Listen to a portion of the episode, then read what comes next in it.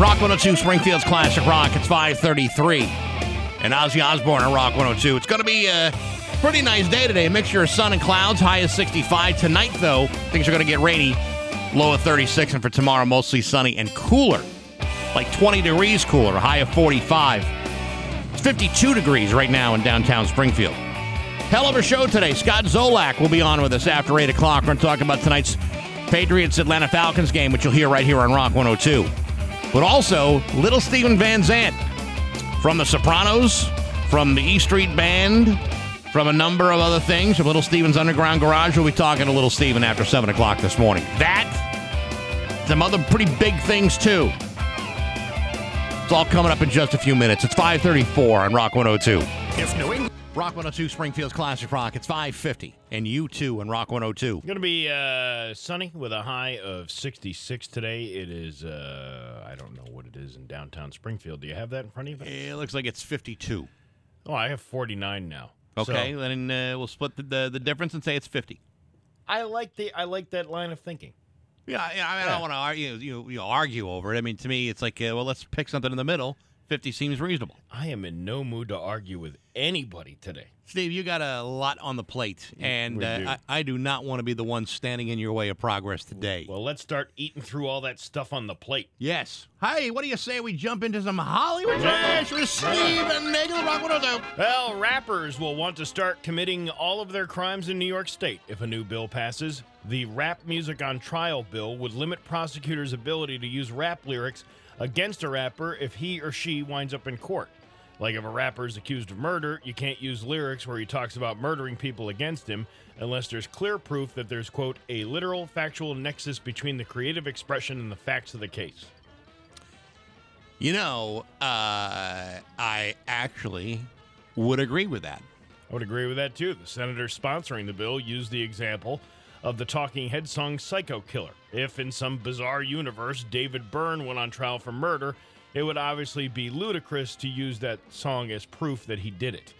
But this sort of thing does happen to rappers, and Senator Brad Hoylman says, quote, art is a creative expression, not a blueprint of criminal plans. It's the time to end the egregious bias and the First Amendment rights of all artists. I mean, I just think of uh, you know guys like us. You know, we're we're First Amendment guys. You know, uh, freedom of speech.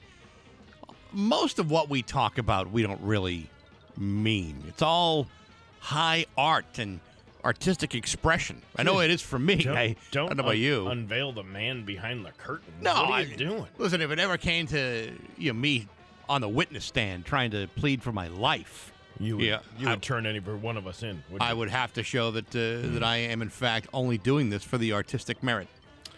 Uh, what was the old uh, Denis Leary joke? Well, can I, s- can I sue? Uh, who was it? The Bee Gees for turning me into a pussy into the seventies? Yeah, I think you probably could, but that's not because of their lyrical content. uh, Pete Davidson celebrated his birthday on Tuesday with Kim Kardashian, Kris Jenner, and for some reason, Flavor Flav. Flav uh, even called Pete his adopted son. Yeah, boy. Uh, did he actually go through the adoption process? I No. mean, I, I mean, I know that you know Pete's dad died in 9/11. But No, but get this. He let him wear his. Oh, he let him wear his clock around his neck. Oh. I read that wrong. yeah, right. Yeah, but Flavor's got that uh, that timepiece. Which he's claim, which claim he claims he's never done for anybody else. So Pete should feel special. You mean in, in all this time, no one has ever had a chance to, to hold Flavor Flav's clock, No. Even though it's just been hanging there out there for everybody to touch and see? Yeah. What about when he was uh, with uh, Brigitte Nielsen? She ever got a chance to Oh, hold on to the clock? I'm sure she held the clock many times. Did you ever put it around her neck? No, I don't think she did. Anywhere near her face or anything? No, I don't think. She, well, maybe the face. Maybe the face. Uh, Brooke Shields and her husband bring a freshly smoked brisket to their family every Christmas. Why can't I have Brooke Shields as a member of my family? I've had dreams where I've called her mommy in the past. Uh, since they have to travel, Brooke uh, brings it in her carry on, packaged tightly in plastic wrap and foil. She flies with a brisket. Uh, do you do you check that in in baggage or is that uh, stay in the overhead bin? I believe that stays in your uh, right on your lap. So if the juices start to run, It's got to go in the uh, at least Yeah. below the seat in front of you, Steve. That's what I'm saying. But good for her for bringing it. you- That's a that's an elaborate gift of of food. I wouldn't bring a brisket. You're bringing an entire brisket on an airplane to go bring it to your family. You must really like your family if you're willing to go through the rigmarole of a brisket. There's nothing I don't like about Brooke Shields. Nothing I don't like about brisket. Tom Holland developed sleep problems when he became more popular. He gets sleep uh, paralysis and sleepwalks, where he even wakes up completely naked four out of ten sleeps.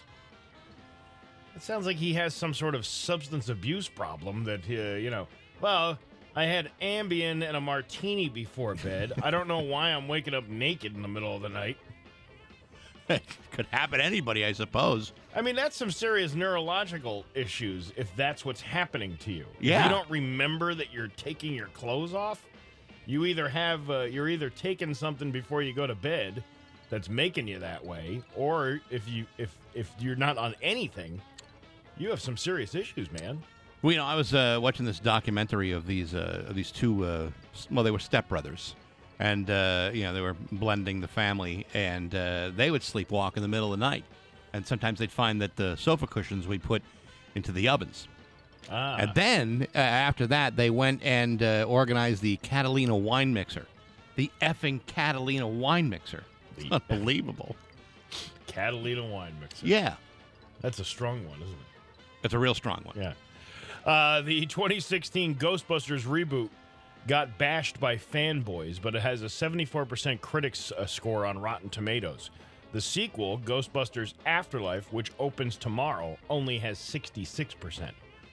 So there's a chance that it sucks. Well, there's a chance that it sucks, but you know what? I'm actually from watching the trailer. I'm I really want to see this. Why? Well, because it's not the zany comedy that uh, was originally the Ghostbusters. There seems to be a little bit more like in-depth comic book type of like a history to it. So you want them to take out some of the um, entertainment that that bogged down the first movie? Yes, exactly. It's a good no, call. it's just a different take on it. it. It's like you know listening to an artist sing a, a a a new version of an old song. You know. I'm gonna do an acoustic version of the song that Yeah. you all love to dance to. Oh God, here we go. Uh, Will Smith wanted to date his Fresh Prince star uh, Karen uh, co-star P- Karen Parsons, but sh- uh, she says she was smart enough to know it wasn't a good idea, and she told him, "Hell no." I don't know if I uh, if I can identify her off the top of my head. Karen Parsons. Yeah, she was the hot one. She was the with she was like the other daughter on the show. Okay. All right. All right. Sure. Okay. I guess. Sure. Yeah. Okay. Well, I mean, he did. A, I mean, you know, the, the Jada Pinkett Smith thing. I mean, that's you know quite a few steps up. But, right. Well, I mean, Karen Parsons' uh, age is starting to take a toll on her now. Well, that's the picture I'm seeing right now. But uh, you got to look at the one from back in 1990. She was uh, she was quite the number. all right. quite the number. Uh, in order to prepare for a birthing scene on her show, The Great, Elle Fanning watched videos of her sister Dakota being born. There aren't any videos of Elle being born because she was born during a hurricane and the hospital was on lockdown. And most people don't have video of the actual birth. Most people don't really want to have video. Who brought a video camera into the birthing room? Yeah, you know, I brought a I brought a camera uh, to take pictures of the baby after Yeah, yeah, everything was done. yeah. But but uh, but uh, I, I don't believe the they would have let me uh, you know hang the tri the the, the tripod and the and the bounce lighting. Yeah. Like I it looked like an Olan Mills uh, That- type of thing. That's it. I'm off the project. Honey, could you please uh, move your head to the left? Yeah, uh, get, stop crying. Stop screaming so much. You can't hear the baby uh, crying. Excuse me, uh, uh, nurse, you're blocking my shot. And that's your Hollywood trash on Rock 102. Oh, yeah. This is John Mayberry, President. And now, Bax's View from the Couch, brought to you by Rocky's Ace Hardware, Outdoor Power Headquarters, Stihl, EGO, and Craftsman. Rocky's Outdoor Power Trifecta. Hey, good morning, sports fans. How the heck are you? Folks, for the last 106 years, the city of Cleveland, Ohio, has endured some of the worst professional baseball on record. Sure, they might have made the World Series a handful of times over the last 25 years, but all of those appearances resulted in humiliating defeat.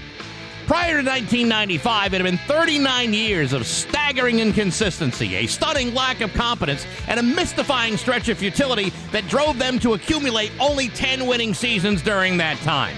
And starting tomorrow, the Cleveland Indians will officially become nothing more than a shameful, culturally insensitive, distant memory.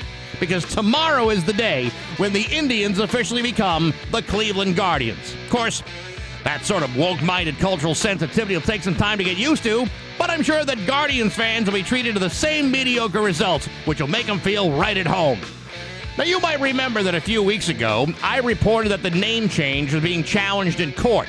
Apparently, the Cleveland Guardians also happens to be the name of a local women's roller derby franchise that has been operating in the city for years.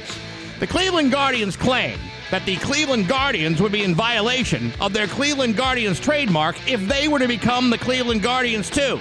Well, apparently, that trademark uh, case for the Cleveland Guardians has officially been resolved as both teams have agreed to share the name. No, this isn't a situation where one gets to keep custody of the trademark for several weeks a year and during alternating weekends. This is a situation where both the Cleveland Guardians and the Cleveland Guardians will continue to operate as the Cleveland Guardians without further challenge. Now, that may be some uh, confusing to some, so let me see if I can clarify, uh, clarify things for you. The Cleveland Guardians will be a poorly run franchise playing a sport that not that many people care about. The other Cleveland Guardians will involve roller skates. If you can't make the distinction between the two, that's all on you because it seems to me my job is done here. But hey, enough of my yapping sports brought to you by Rocky's Ace Hardware. Pull up the November sales flyer at Rocky's on your phone or your computer. It's loaded with bargains like the Craftsman Pancake Air Compressor, the Ariens Snow Thrower, Weber Gas Grills. What's on sale at Rocky's? A lot. And it's all at your fingertips at Rockies.com.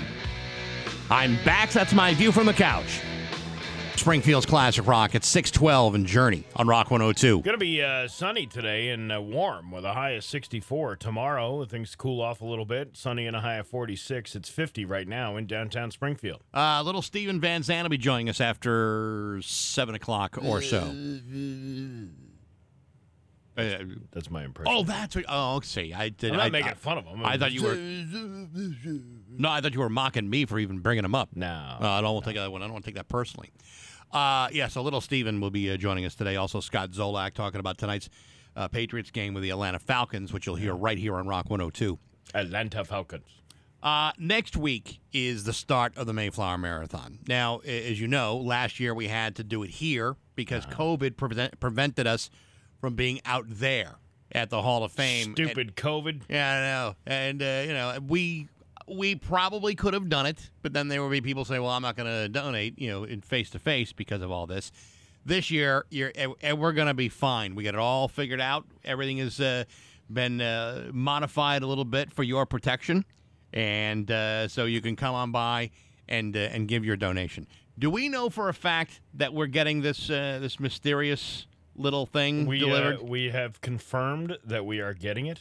Uh, do you want to let everybody know what it is? don't- I- do- I- I I think everybody will just see what it is. I think that's it.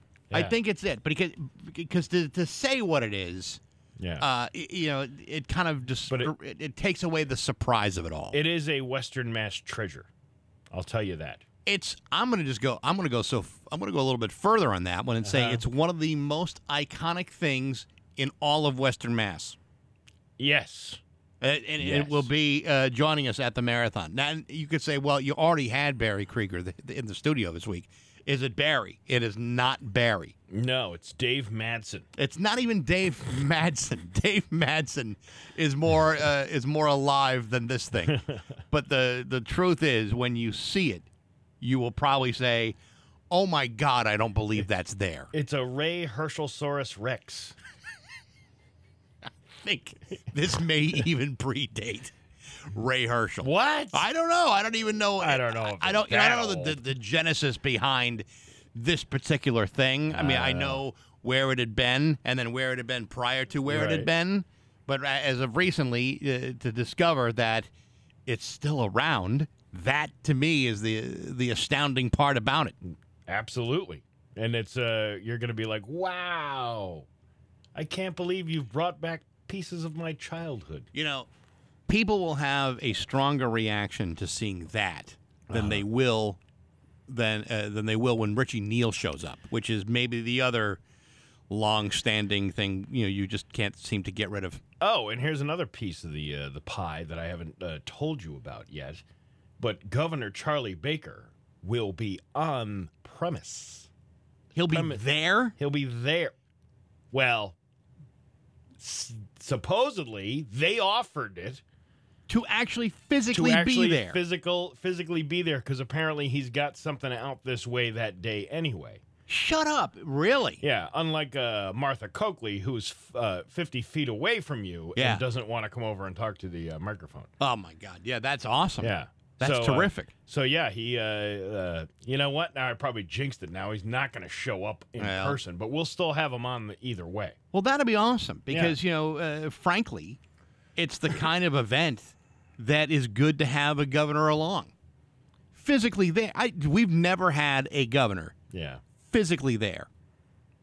I don't Um, think. No. No, even even Deval Patrick got you know uh, Even got guys- hurt. His feelings were hurt over the phone. Yeah. I can't believe that you asked me about something that's uh, an ongoing issue in the state. Something that Because- was on the front page of the Boston You- Globe. I was not prepared to talk about the big news story of the day. Yeah, I was not prepared to talk about uh, the thing that I'm in charge of.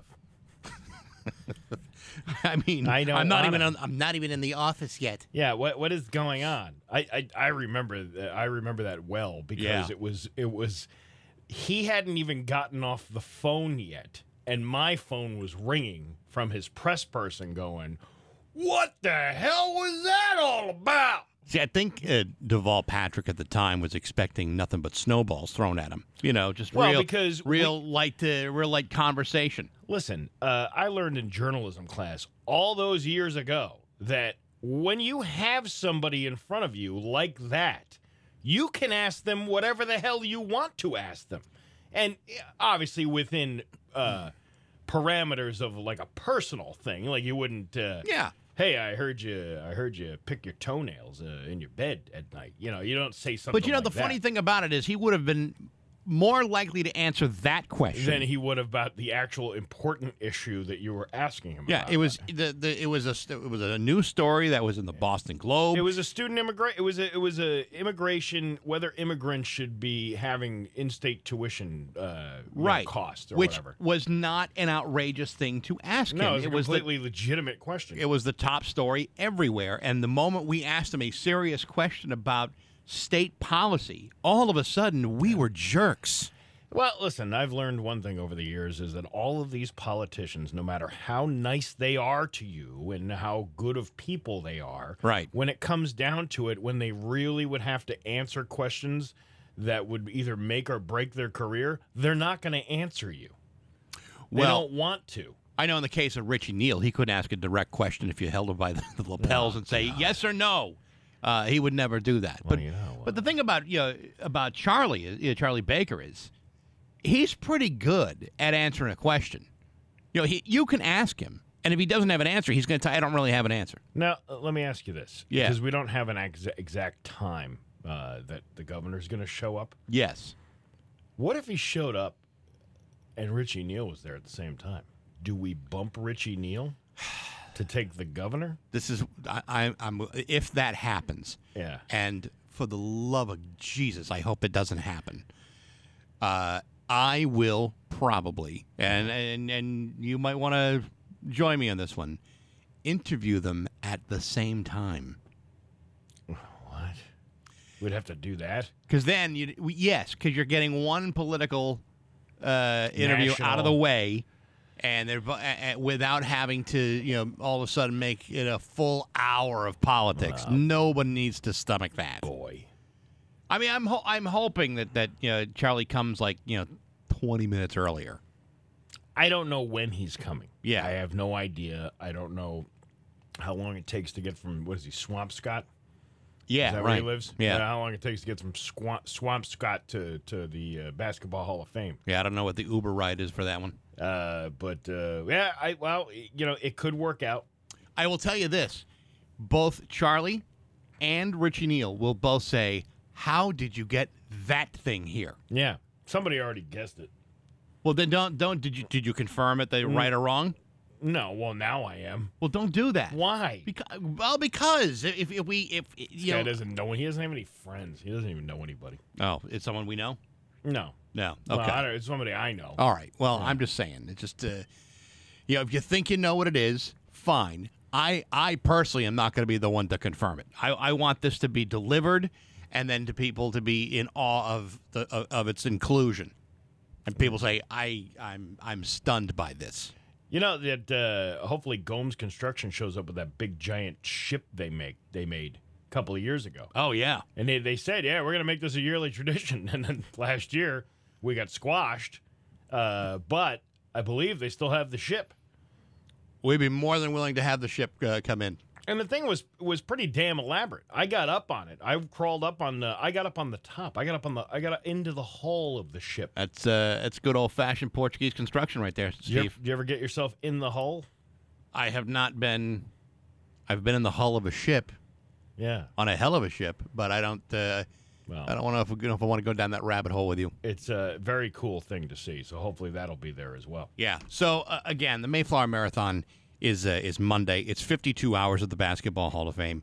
Uh, I, I wrote online this week that uh, you know that we are really excited to be back at the Hall of Fame, where where it, where it belongs. Frankly, I mean, you know, last year was great. We had low expectations of what we were going to get. We wound up exceeding that uh, number by quite a lot, raising about $140,000.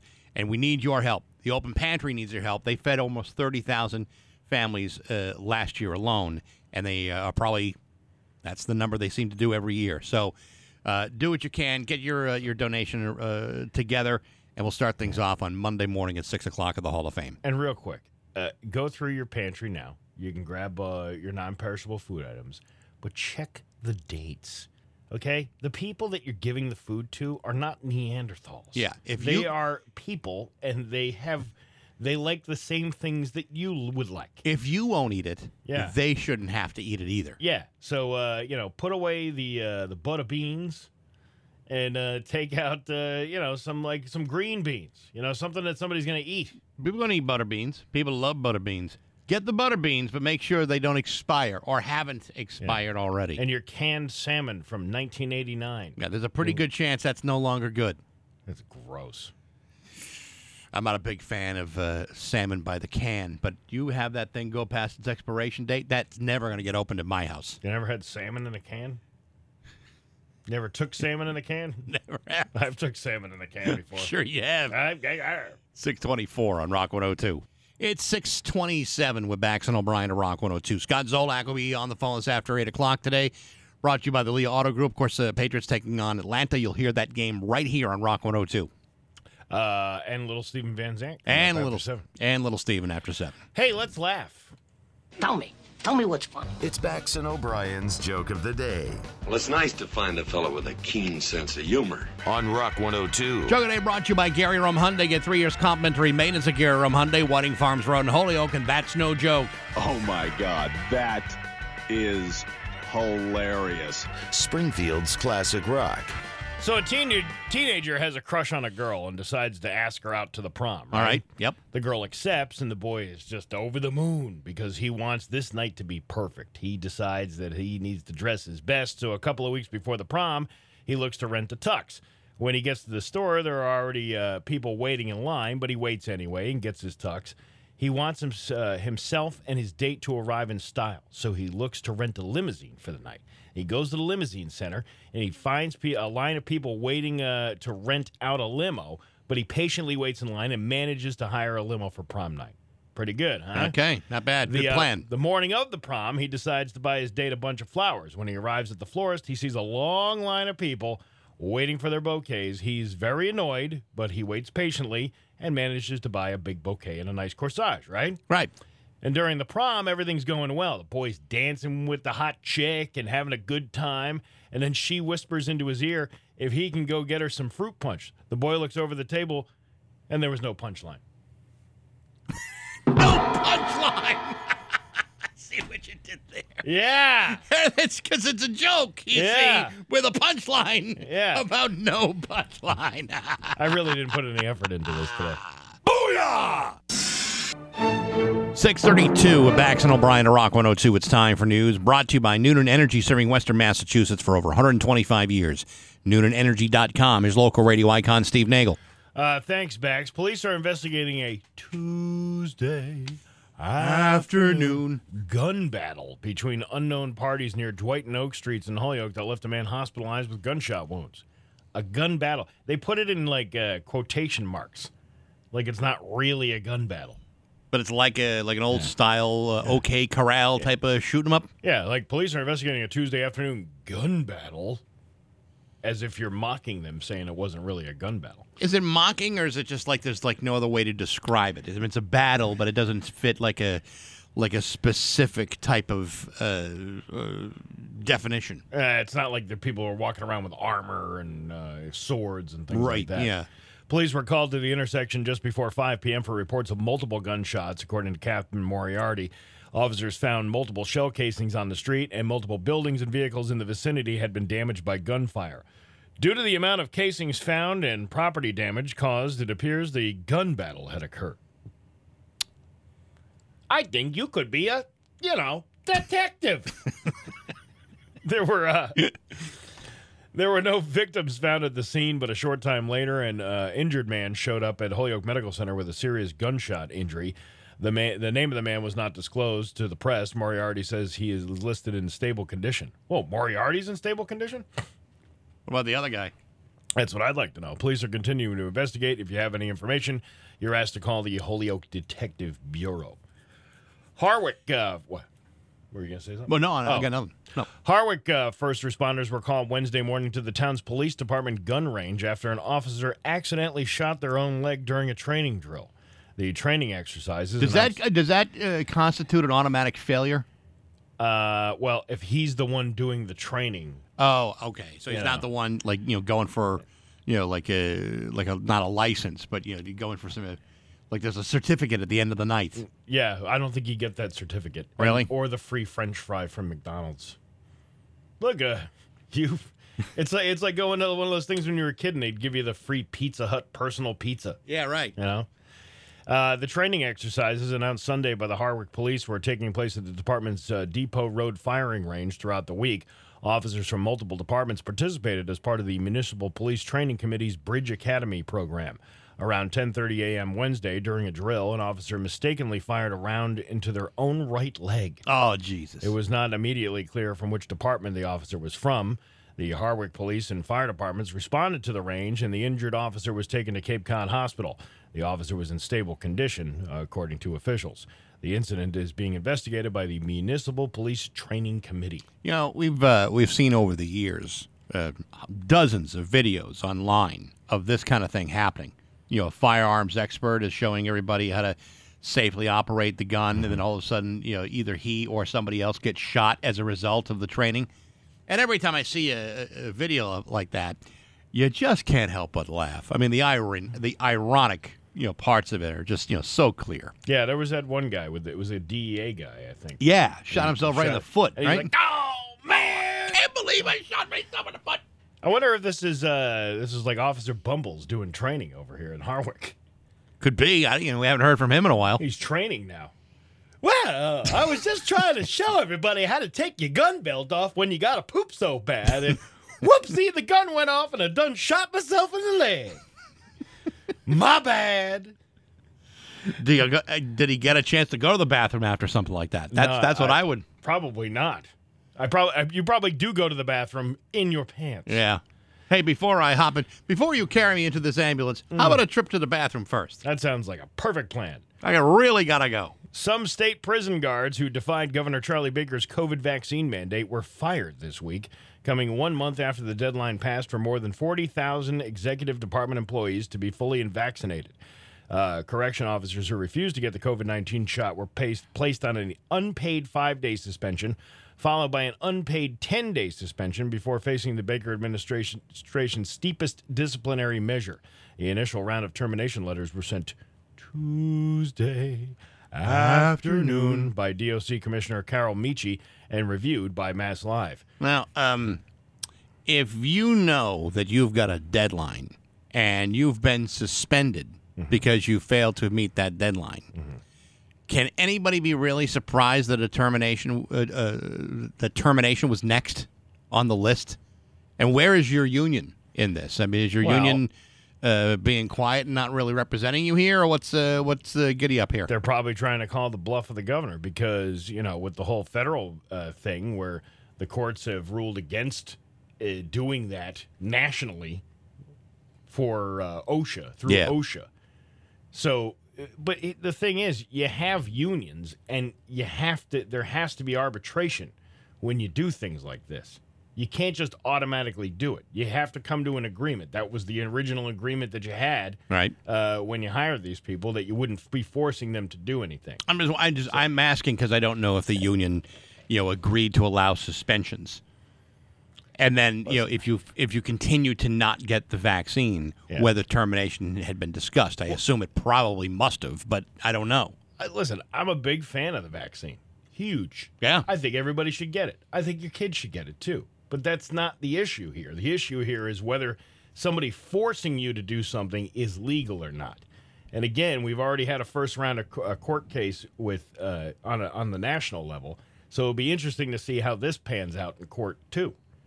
Because then you're talking about back pay and all that other stuff if they get reinstated. Absolutely. Uh, anywho, uh, you were informed that if you uh, failed to provide documentation of compliance by the end of your suspension, you would be subject to termination. Mici wrote in a letter Since you have failed to provide that documentation, your employment is terminated effective November 12th of 2021. Now pack your things and get the hell out of my prison. Yeah, we don't we don't want your type of people in this prison. No, we already have we already have some fine, upstanding individuals being guarded by you. We've, We don't need to taint their yeah, we- we- reputations. we're not a lowbrow facility here. We only have the healthiest inmates. Uh, what was I gonna say about the uh, the vaccine thing? Oh, I told you, I told you, I got the kids vaccinated the other day. Yeah. Uh, the first one, and uh, I'd never been to like a like a CVS to do any of that stuff. Like I'd usually go to a, a like a doctor's office or even Sure. one of them uh, Jiffy Lube doctor offices, Right. Med Express or something like that. well, it is. It's like the It Jiffy Lube is. of doctors' offices. Right. Uh, but it was just like I didn't know they had these little rooms in the back of the store. Let me tell you something. I went to the uh, the one in Palmer, and they had a whole setup up there, like a like a this. It was like a room created in almost like the middle of the pharmacy, specific to you know you know vaccinations. And I'm thinking, this is uh this is pretty well organized. I got my you know, I got both of mine in uh, in the Palmer uh, CVS. I thought it was one of the most beautiful CVSs I'd ever seen. In Palmer? In Palmer. Mm, I don't believe you. Go to Palmer sometime. I don't want to. Let's say you're gonna have yourself the uh, you're gonna go to steaming tender, but before you do, you stop by the CVS. You go pick yourself up some uh, lozenges or some hair gel or something like that, and then uh, and then and then you walk around. Like, this is maybe the most palatial CVS I've ever seen. I'm sorry. The steaming tender, as good as a restaurant it is, sounds like one of those things, like a like a, a Cleveland steamer or a uh, donkey punch. Yeah, but it's not. I know, It's a, but it's I'm just it's a great place with a wonderful atmosphere. I know, but steaming tender. All right. Yeah, That's I know, what I'm huh? talking about. I know. hey, uh, did you did you get turkey this year? No, no, we're, we're going to my sister's, so uh, I I did not pick up a turkey. But are you eating turkey? We damn well better be. You know, they says they say there's a shortage this year. I was I went to Costco yesterday to get mine. There ain't no shortage. There was plenty of turkeys in that bin. And the I've guy been- was putting more into the bin. What I've been told Yeah. is that you you the shortage is if you're asking for turkeys of a particular size, you may not be able to get what you're wanting. Oh, well you could you could have picked uh, anywhere from a uh, I think the lowest one I found was 12 pounds and the biggest one I found was like 26 pounds. Then to me, that's that that's hardly a shortage. That doesn't seem like yeah, it really doesn't seem like a like a big shortage thing. Yeah. And and frankly, you know this this uh, this particular story I'm going to read is about uh, a poll that found that 74 percent of Americans would be okay with just all sides for Thanksgiving, meaning no turkey. I'm kind of leaning towards that. I'm I've never been like a huge turkey fan, and the only time I really like it now is by deep frying it because it comes out all delicious and Yeah. moist on the inside. Yeah, I'm a I'm a huge uh, turkey fan, and uh, and I like some of your sides, but I also find that some of your sides are awful. And uh, listen, you eat what you want to eat. I just want the meat and the gravy. Gravy's my favorite be- uh, beverage. It always has been. That and melted butter. If I could eliminate things like uh, you know life-sustaining water or milk products and just go with melted butter and gravy, I'd be very happy. I uh I I'm I'm one of these people that would just look forward to the sides. I don't need the turkey to go along with it. Really? I don't. I just I don't I don't need it. I it, I've never been a big fan of turkey.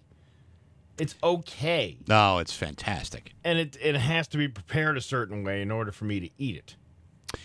I don't like the the turkey that sits out on the the countertop and then you know eh, that that that was cooked in the oven.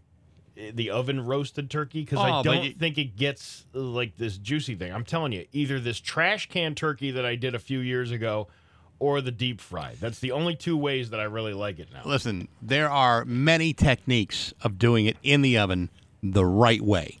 I would tell you what they are, but we don't have all don't, the time I'm in not, the world. I'm not. I don't. I have no interest in cooking a turkey. and I'm in and. I'm telling you, uh, the issue is is that the dark meat and the white meat are done at different temperatures, Mm-hmm. and the problem is is that people don't always, uh, you know, they dry out the white meat before before it's it's it's time. That's the uh, that's the issue, but uh, nothing can't be resolved with some delicious gravy. That's right. I guess. But then, I but then you're know. stuck I with don't- things like you know vegetables. Do you realize those things grow in the dirt? Think about that for a minute. You wash the dirt off. Yeah, of course. But that, where do they come from? Everything comes from the dirt. you know what they do on farms? They grow things in dirt and then they spread fertilizer all over it. You're eating vegetables that have been grown in dirt and animal waste. Yeah, Think about that. Also, eating the animal.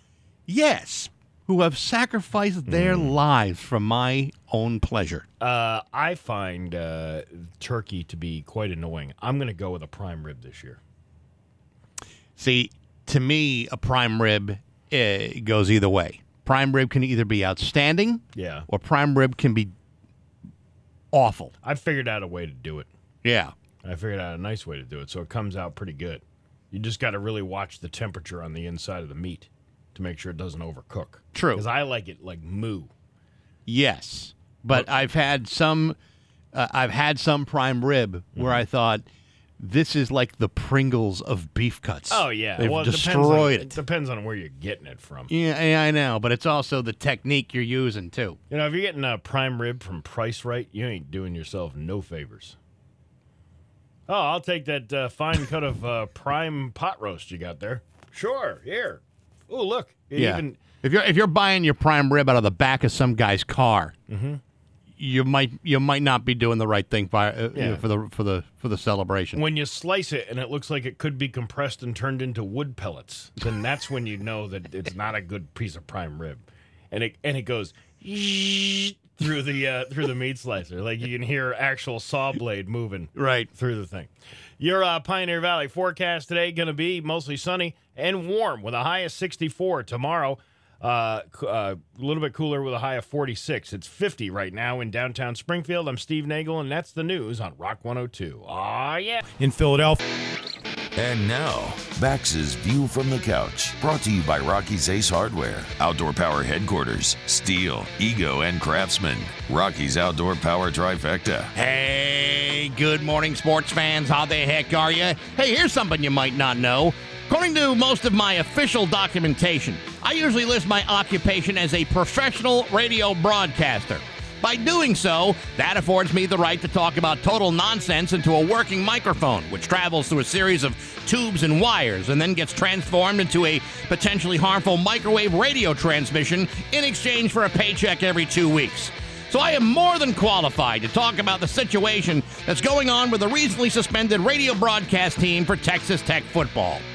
On Saturday, the Red Raiders of Texas Tech defeated the Iowa State Cyclones 41 38 in a back and forth Big 12 barn burner. During the game, radio announcers Brian Jensen and John Harris made the egregious mistake of being critical of the officiating in the game. They did this because the officiating was awful, claiming not only did the Big 12 want to see Iowa State win the game, but they also identified at least one of the officials on the field by name. And according to the Big 12, as representatives of the conference, their criticisms were both unprofessional and unwarranted. You just can't sit there in your ivy covered broadcast booth and publicly identify who blew what call and when. That's a violation of conference policy. And so, both Brian Jensen and John Harris have been suspended from this weekend's home game against Oklahoma State. Now, here's the difference between guys like this and real radio broadcasters who are courageously putting their hard earned reputation on the line every single day. Calling out a college football official for not doing his job does not rise to the level of an actual FCC violation. Sullying his professional reputation with malice and slander, well, that might put you on the hot seat, but I'd likely be back on the air tomorrow to do it all over again. But say somebody uh, goes against the Big 12 in college football and you're just being irresponsible, playing loose with your broadcast career. Otherwise, you might as well have hired Mark from West Springfield or the whole Kim Kardashian family from Steve Nagel's Hollywood Trash Report. And I don't think the Big 12 is ready for something like that. But hey, enough of my yapping sports brought to you by Rocky's Ace Hardware. Everybody loves pizza, right? Especially pizza made from an Ooni pizza oven. Rocky's is your grilling destination with Traeger wood fire grills, Weber grills, the Big Green Egg, and now the Ooni portable outdoor pizza oven. Available right now at your neighborhood Rocky's Ace Hardware. I'm back. That's my view from the couch.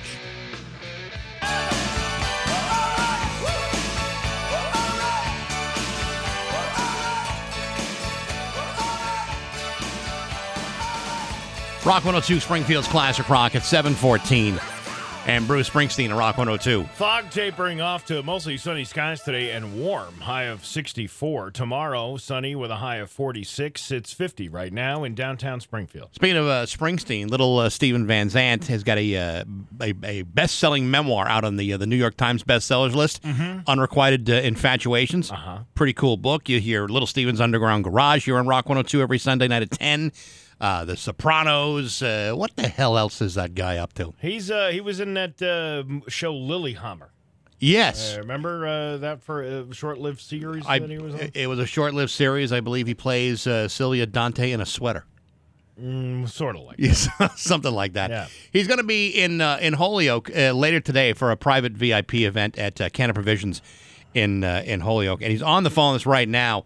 It's uh, little Steven Van Zandt. Good morning, Stevie. How are you? How you doing, guys? Let me tell you something. Uh, I have been so grateful for these quarantines because it's allowed me to watch The Sopranos all over again for the nine millionth time. I am. I, it's like if you're if you're gonna stay home, you you you you might as well watch the greatest television show of all time. Yeah, a lot of people are uh, rediscovering that and uh, rediscovering Lilyhammer too. Yeah. which was nice. I watched I watched that also. That was also a, a good series. Now, Yeah, now yeah, you, that was, you you are an extremely, right. extremely busy guy. Very busy guy. You got uh, you got a book out, right? yeah, yeah, it just came out. Yeah, You got a line of cannabis uh, products. yep. yep. Look- we got uh, we got a little bit of this, a little bit of that. You know, you gotta, you gotta stay busy. You got to you got to keep you got to keep uh, moving around. That's for sure. What, That's what did Gotta be on- you know? We'll we'll talk we'll talk about the, the, the book in just a second, but I really wanted to get your take on uh, the Many Saints in Newark because that, uh, that that obviously came out about a month and a half ago. And uh, were you consulted on that? Um, I wasn't consulted on it. Well, uh, but I'm- but- he's a, friend, he's a- he's a friend of mine, you know, and Wait, uh, I, I, I saw I saw many early versions of it and the script, and uh, you know, I loved it. I thought it was terrific. I just I love being back in that world for a minute. You know, it was just fun to fun to revisit that whole Sopranos world, and uh, You, I just love the way David Chase writes. You know, I think he's just a genius. you, you mean David Chase didn't ask your permission to do this? But but but, but I kind of fe- I kind of felt like David left it open where there's there could be more of these stories uh, stemming from that one one movie. Yeah, it could be. You know, who knows? You, you never know. Now, you're not gonna say he's, nothing, uh, are you? Uh, no, no. We have something called omerta. Yeah, right, right, right, right. it stays in the family, of course. But, but you know, it's it's interesting, Steve, because uh, you know, I mean, you're a guy who's had this incredible music career with uh, with uh, with Springsteen, and you know your solo work, and and with uh, you know, you know for years. But the reality is, the Sopranos may have almost as much cultural significance as the band does, which is pretty remarkable. Yeah, I'm a very lucky guy. Uh, uh, you know, uh, to see New Jersey become fashionable twice in a lifetime is quite a miracle. who, who would have thunk it? Who would have thunk it? I, you know, I'm also I've also been a big fan of the of the radio show for a long time because you know, to me, what what you do in the Underground Garage is almost like an historical statement of music. It's it's not just that you're playing. Uh, you know, you know, rare B sides or stuff, but you know, there's a s- historical timeline of what you do, and I think it's the kind of thing that you know, not enough people understand that there's a that the, the the significance between point A and point B with almost everything in in rock music. No, I, I'm glad you put it that way because that, that's exactly the point of the station to, to really connect the dots. You know, and, we, we go all the way back uh, 70 years now. We go back to 1951. You know, with Rocket 88 and and, and, and everything else that followed, and and and, uh, and connect the dots. You know, this is this is what comes from that. This comes from that. We even have something called a daily double where we'll play a cover song and then we'll play the original to show people where they things come from. And uh, it's just a lot of fun, you know. But but we basically uh, we're showing the connection between blues and soul and rock and folk and all, all the things under our umbrella that we play and how they're connected to each other. And uh, you know, people love it. We we just started a, a third channel. You know, I have a second channel also, Outlaw Country, which does the same thing on the countryside on Sirius Satellite, Channel 60. And we just started a third channel, Channel 721, which is uh, our coolest songs in the world channel. and every every week we pick a coolest song in the world for the last 20 years. So uh, we have a thousand, and we put it we put all thousand into into a new station. So it's uh, it's an exciting new uh, it's an exciting new station on Sirius 721. So you know now we got three channels on Sirius, and uh, yeah, people people really do uh, love listening to those things because we have you know we, we, we play things that nobody else is playing. I, I hope to God that you you've uh, you've stayed in the same house for a good long period of time because the thought of you maybe moving that record collection from one place to another. Because I've done it a couple of times, and every time I do it, I say, "Why have I put myself in this position to have this much music in my house? What's wrong with me?" And no, and no, and no wife wants you to build extra shelves. That's for that's for damn sure. yeah, no, we uh, we have uh, we have a lot of things we're into, and uh, you know, I love them all. You know, what can I say? You know, you, you, people say, "How do you find time?" I'm like, "You find time if you love it. That's how." You know, and I love everything I do. So, very lucky, very lucky. So you do uh, you do have uh, the book uh, out, and uh, you know it's it's gotten a couple of headlines about some of the things that you talked about, and some of the things that you, you've been addicted to in your lifetime, and it's not just all substances, but sometimes even activities too. Uh, how's how's the uh, how's the reaction been to the book? Well, it's been amazing, honestly. I mean, I never dreamed I'd be uh, the New York Times bestseller list, you know, top ten, you know, and that that was a that was a dream come true, you know, to to write a book and have it be top ten the New York Times bestseller list is something that you don't even you don't even dream of, and uh, that was amazing. The same thing in London, same thing all over the place. We you know we really uh, we really you know it came out roaring and. Uh, you know, people I think are recognizing it's a little bit different than a typical music biography because I include history in it because I witnessed practically the entire rock era, you know, except for the first decade. So you know, I got I got you know history in there, and I got a lot of my craft stuff in there, which is uh, you know I've been involved in about a dozen different crafts through the years, and um, I thought you know let, let me try and make the book useful, you know, not just uh, Right. a story, but also you know hopefully hopefully useful for people. So we got a, a, a nice a nice balance between the history, the narrative, and, and the craft, and I think that makes it a little bit unique. And people are, are responding to that. You know. Yeah, I, I, like the fact that it's not just a just a book about music. It's it's more it's much more than that. Uh, the, the anecdotes and the and the stories that go along with everything really do kind of open your eyes to to how everything has unfolded for you over the years.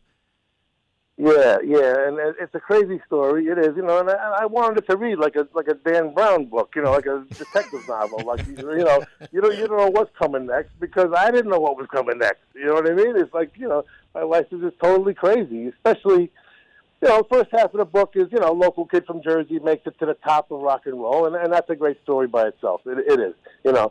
But the second half of the book, when I leave the E Street Band, things kind of get more interesting and I think uh, a little bit a little bit bigger, a little bit you know the themes start to be you know wider and, and a little bit more universal. You know, now, then it becomes a search for identity, a search for purpose in life. You know, a search for spiritual enlightenment, and you know those bigger those bigger themes. I think everybody can relate to. So people are responding to that too. So you, last year, 2020, uh, Bruce Springsteen puts out an album. It's a damn good record. Uh, is he?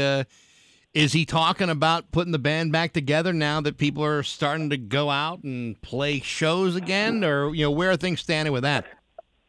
Well, you know, we, are certainly thinking about it, you know, and we'll, I guess we'll have to see, you know, where the virus goes. But um, it's a possibility. It, it is a possibility. We, we do have that new record that we did just before the quarantine hit, uh, which was which was really lucky timing for us because we did it, you know, the old way, all being in the same room. And uh, Letter to You is uh, turned out to be just a terrific album, just itching to be played live. So uh, I, I hope we do get out. And um, you know, we're certainly talking about it, but uh, I think we, you know, like everybody else, we're gonna gonna depend on what this what this crazy virus does. And uh, you know, people we're keeping an eye on what you know what's happening with the Stones out there. They're kind of leading the way. You know, yep. um, they're out there. I think. Uh, you know, I think Dave Grohl and Foo Fighters are out there. You know, the few the few bands out there trying trying the water. You know, seeing seeing seeing how seeing how it is, and um, and then we'll see. You know, I, I want to get back on TV. Also, I really miss being on TV, and uh, uh, you know, I put the Disciples of Soul back together. Uh, 2017, 18, 19 came out with two new records, Soul Fire and Summer of Sorcery, and uh, I like to keep that band together. It's one of the best bands ever assembled. I want to keep, try and keep them together also. But uh, if Bruce wants to go out, I will. I will give that first priority. You know, I, I will. Uh, I will go out with the E Street Band if he wants to. Very good.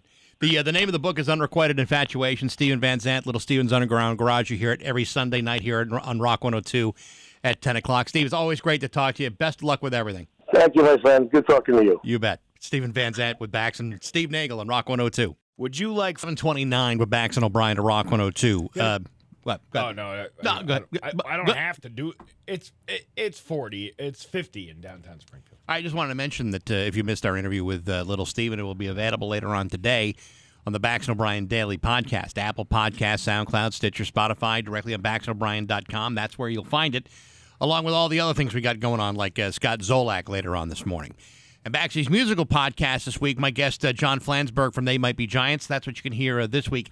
Next week, I got a really cool interview I'm very excited about. Frank Bello from Anthrax uh, has written a book. It's called uh, Fathers, Brothers, and Sons Surviving Anguish, Abandonment, and Anthrax. It's a very, very powerful book. And uh, the interview is uh, is pretty awesome. So we're going to You'll be able to hear that starting Monday morning here on uh, BaxandO'Brien.com. Well, giddy up. Yes. It's uh, it's 729. We 734 with Bax and O'Brien to Rock 102. It's time for news, and it is brought to you by Yankee Home Improvement. Uh, this month, Yankee Home is offering a free down payment coupon valued up to $1,400. Call today and mention Rock 102 for this special offer. Here's local radio icon Steve Nagel. Thanks, Bax. Uh, Spirit Airlines has added new daily nonstop flights from Hartford to Miami. You want to go to Miami? Uh, do I want to go to Miami? Yeah. Uh, I don't know if I uh, if I want to go to Miami, but you can go for thirty one dollars. How about that? Well, that almost makes seeming uh, to go to Miami worth the time and the expense. Wait, where did you say? What city? Miami. Party in the city where the heat is on all night on the beach till the break of dawn. Welcome to Miami. Bienvenidos to Miami. Dogs and cats and dogs and cats. And Bouncing in the club where the heat is on all night on the beach till the break of dawn. I'm going to Miami. Welcome to Miami. Dogs and cats and dogs. I like the way you're uh, thinking, Steve. I'm a big Will Smith fan. Yeah, yeah. That's uh, You like my? Uh, it's not. I can't really say I'm a human beatbox, but that dogs and cats thing that really sets up the, really the tempo. You know, I almost got a job in Miami uh, years ago. Doing what? Radio stuff. Selling them? Mm-mm. Like at a, like at a Radio Shack like or working something on a on a radio show in Miami. in Miami. really? Yeah. Why didn't you take it? Uh, well, I didn't get it. Oh, let me guess. You were having so much damn fun here. Oh, I was having way too much fun. This is going back probably 2013 or so. well, I you were a- you were working here, I was working here, huh? and uh, I I said, "Hey, I could make more money." Can you imagine that? If you go somewhere else. And uh, I did. I applied for this uh, this morning show. I was like number two. I didn't get. I, I wasn't the number one though. No, I understand, um, and I know you you don't like being associated with number two. No, it's no. absolutely necessary. But you do realize that there are people stocking shelves at Target that are making more money than either one of us. Yeah, I know that. I know that very well, which really makes me angry. How angry? Very angry. All right, nagel, ma- nagel smash. I think I'd rather be working at a Target sometimes. You'd look pretty smart in that red smock. Uh, but yeah, they're offering these flights. You know, whenever they make one of these announcements, I'm like, okay, it's Spirit Airlines at fares as cheap as $31. What they don't tell you is that $31 uh, airfare takes you to Dallas first, then to Albuquerque, then all the way back to Chicago before finally winding up in Miami, Yeah. which uh, takes about 19 hours for a, a typical two and a half hour trip. Maybe and, three of, hours. And of those uh, of that flight pattern, there's probably only two seats that are available for thirty one dollars. The rest of them are all up like four or five hundred bucks. Yeah, dude, I don't get that. I was, uh, I obviously had to buy a plane ticket a few weeks ago to go see my mom, Sure. and uh, I'm like, I, I swear to God, it went up. It was double the next day. It was three hundred and forty nine dollars or whatever round trip Right. on Delta to go from here to Atlanta because it's the only airline that does direct flights to Atlanta, and I'd prefer the direct flight. I don't blame you. Because if you go Southwest, you're basically traveling the whole day, which I don't want to do. You You know, know- you're gonna lay over in Baltimore and all this other crap. I don't really understand how they do this, but it, but they all do it, and, and and whether it's the actual, if you went you know directly through the airline, or you went through Orbitz or Expedia, they all kind of do it this way. Unless you are willing to buy the tickets at the moment you're investigating that price, Right. that price will be much different in ten minutes every Yeah. single time. So the ne- so I you know we had talked about we didn't know what was going on. my- I mean we knew she wasn't doing well, so we knew I knew I had to get down there. I think I told you back then, like Yeah. I'm not sure which dates, but whatever. So then I said, okay. The next day I decided let's let's book the flight. Sure. It was eight hundred and forty-eight dollars See, that- the that's- I mean, day. how- it was absolutely ridiculous, How but I had to do it because, and they know you have to do it. See, that's the amazing part about it, and I bet if you waited like one more day, it may have even dropped to five hundred dollars. No, it didn't. It actually went up to like 14, Ugh. 14 something, and and I'm like, this is this is not the way this should be, and I don't understand how that's not price gouging. How is that not a, a price gouge when you're all of a sudden manipulating fares so high? Yeah. Well, I mean, they're going to tell you that's supply and demand, but you're not bumping. They're not bumping anybody out of the seats to, to sell them. You know, I mean, they're they're not. You're not taking somebody off that plane. and Say, yeah, you go on another one. They're not doing that. No. You know, they're just trying to find a way to gouge you as mu- from as much cash as possible. Yeah. But to have it, those prices fluctuate like that. That- that's I don't understand it. That's what I'm talking about. And it's not like just a hundred dollars No. or fifty dollars. No. It's hundreds of dollars. It's ridiculous. They're a way to screw the working man. That's it, man. I'll Yeah. tell you, uh, the last time I flew would have been pre-COVID, and we flew down to um, to Florida. Yeah. if I'm not mistaken. I think we went down to uh, to Fort Lauderdale. Same thing, man. We couldn't get we could because it was during like February vacation and everyone's trying to travel. You know, you had to pay top dollar so the, and and not be on a flight where it's going to take you 15 hours to get from Hartford to to Fort Lauderdale. It was just absolutely Yeah. insane. It- it's uh, it's a scam, is what it is. it is. Hey, yo, Fort Lauderdale's near uh, near Miami, you know. I know. Party in the city where the heat is on all night on the beach with the break of dawn. Welcome to Miami. Bienvenidos in Miami. Bouncing in the club where the heat is on all night on the beach till the break of dawn. I'm going to Miami. Welcome to Miami. Dogs and cats. One of my favorite Will Smith songs. It's a good one. It's a good one. Uh, there's there's other stuff here. On Tuesday night, uh, Enfield police officers were sent to Brookside Plaza after reports of a shoplifting. Uh, reports of a shoplifting, or is it Reports just of shoplifting. According to the Enfield Police Department, during an investigation, officers located one of the suspects trying to hide in the back seat of their car. Furthermore, officers observed merchandise with tags affixed, uh, filling the seats all the way to the ceiling of the car. wow. Uh, that's like uh, what's his name? Who was the guy uh, that was always getting in trouble? Melvin Jones. Uh, yes, I believe it was. It was. Melvin Jones, right? Yes. Remember he had that whole he had like a stack of thirty pairs of jeans It was, r- uh, run out of the Eastfield Mall. Yeah, running out of J.C. Penney. Loss prevention representatives from several stores confirmed that merchandise had been stolen that day. The suspects were arrested, and over seven thousand one hundred dollars of merchandise was recovered. Yeah, but uh, okay, he, he did have a lot of stuff in the car, but sometimes seven thousand one hundred dollars isn't really all that much, Yeah, but they said it was depending like on what it is. stacked from you know uh, seat to ceiling. Yeah. That is that's a lot of stuff to walk out of a store with. Uh, I've I've never stolen that much in my life. never. Never.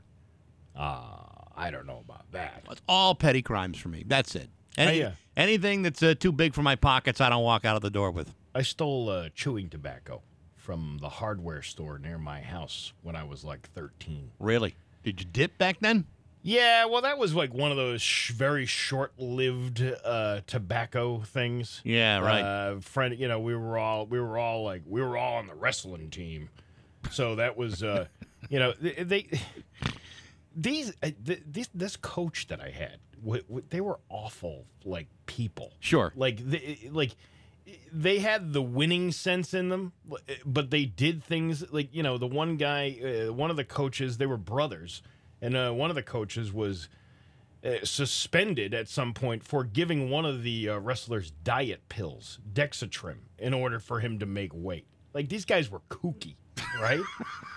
and one of the I things think I think that's illegal. and one of the things that they they like kind of got into our head a little bit Yeah. was that if you spit, you lose weight.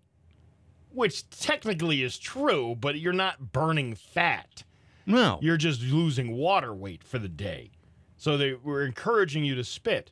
And one of them actually encouraged them to uh, use smokeless tobacco products in order to achieve that effect. Jeez. These are some responsible coaches.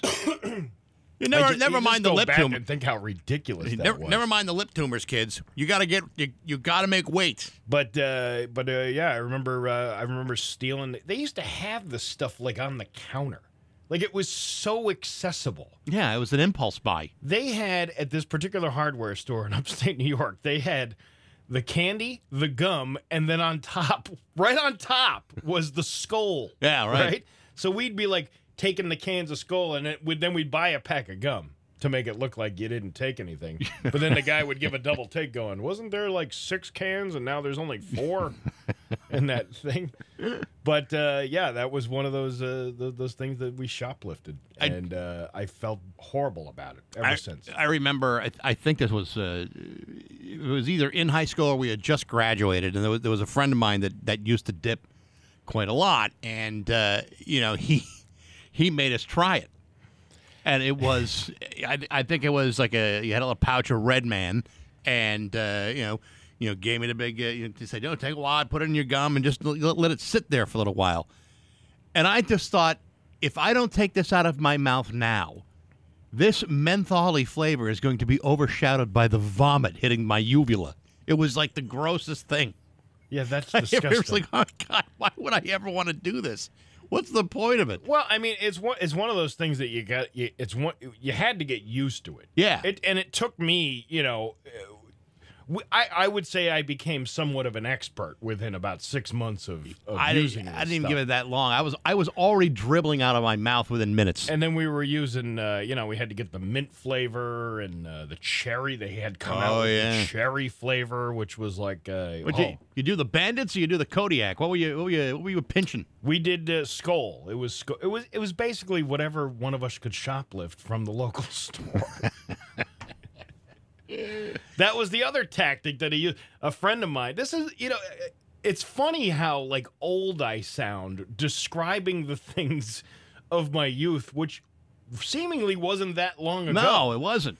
And uh, you know, you're talking maybe 25, 30 years, right? Yeah. Uh, that that uh, we're going back. And we would go to this gas station after school. It was a very small town, probably a population maybe you know, uh, you know, five thousand people throughout the whole town. and they had a they had it was like a grocery store and a gas station was like the big thing, and and they had a bar, of course. Sure. But the uh, the gas station, uh, they had again the whole display, and they, it was one of those big ones with the. It was like a dispenser that had all the cans of of chewing tobacco in it. Yeah. So then he would go. My friend would go up to the counter and ask the clerk for a glass of water because that's what they they didn't have soda fountains and all that stuff like they do now in these convenience stores. And uh, this is how old I sound.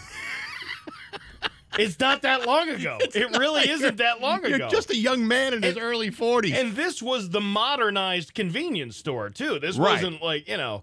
And uh, and so she'd turn around to grab the water. There was no cameras in the place, Of course. Which I don't understand that, but uh, there was no cameras in there. She would turn around and he would just start shoving these cans into his pocket.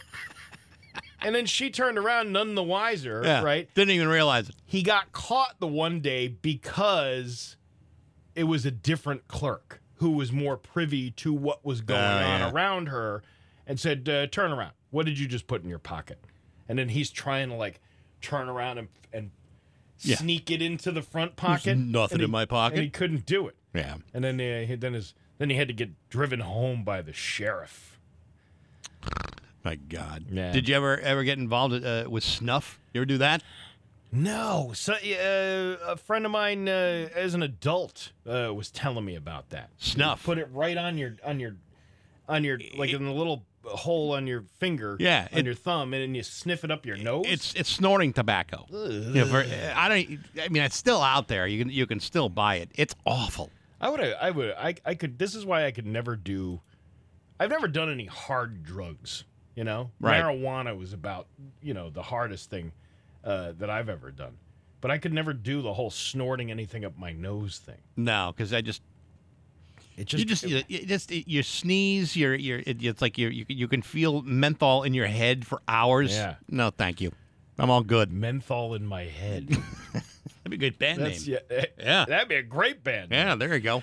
Uh, your Pioneer Valley forecast, which is brought to you by Fogbuster Nitro Cold Brew Coffee. It's velvety smooth and never. Got Zolak in just a few minutes. I hope you're prepared a bunch of questions. I'm not asking any questions. I just uh, sit back and relax and let you ask all the questions to Mr. Zolak. Yeah, you know, like a, like a couple of uh, you know lighthearted, uh, you know, lifestyle questions for uh, for Scott. Nothing. Uh, maybe something about music, maybe. But eh, frankly, he's a celebrity and he deserves to not be bombarded with so many questions from so many people. So I'll just let you handle everything.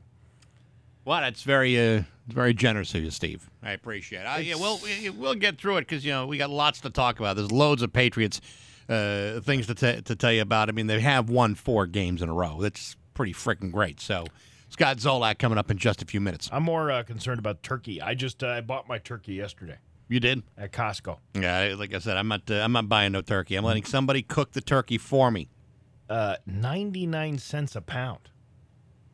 That's pretty damn good. That's uh, and how big of a bird you get? I got a well, I can only put uh, I got a 16 pounder. You're really only supposed to put a 15 pounder in the deep fryer, Right? but I got a 16 because I've done it before. I've actually done. I've actually been experienced. I got a long way to go with Yeah, my deep right. fryer, and I've done like an 18 pounder in there. I wanted to sound like a pompous ass when I said that.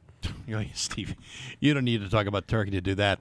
Uh, but uh, yeah, so I got a, I think it was 16 pounds. I got, Nice. uh, yeah, so it's going to cost me $16 and a few pennies. See, I've never done. I've never. I've had it. I've had the deep fried turkey, and it is delicious. But I've never done it myself. Mostly because I'm pretty sure that I'll spill it and burn everybody.